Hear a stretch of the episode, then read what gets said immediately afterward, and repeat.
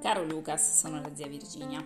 Un giorno mamma e papà ti racconteranno che anno strano è stato quello in cui hai deciso di venire al mondo e che anno forse ancora più strano è stato quello in cui hai spento per la prima volta delle candeline. Capirai la ragione per cui né io né i nonni siamo lì con voi e soprattutto capirai perché ti racconto queste favole mentre le racconto al telefono. Certo, non siamo i primi. Uno scrittore famoso, e spero di fartelo conoscere più là dal vivo, Gianni Rodari, scrisse delle favole al telefono per i suoi figli Partiamo da qui.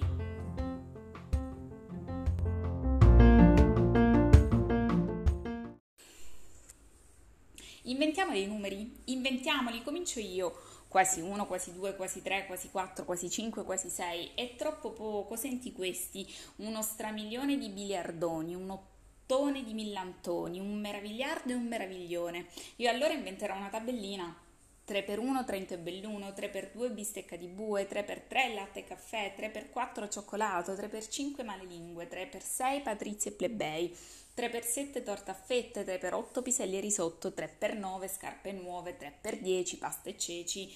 Quanto costa questa pasta? Due tirate d'orecchi. Quanto c'è da qui a Milano?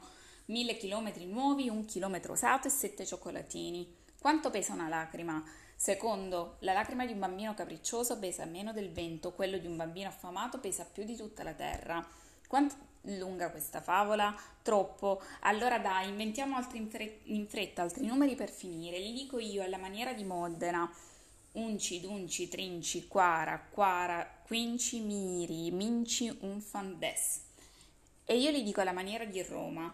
Unsi, donsi, trenzi, quale, quala, quinzi, mele, melinzi, riff, raff e dieci.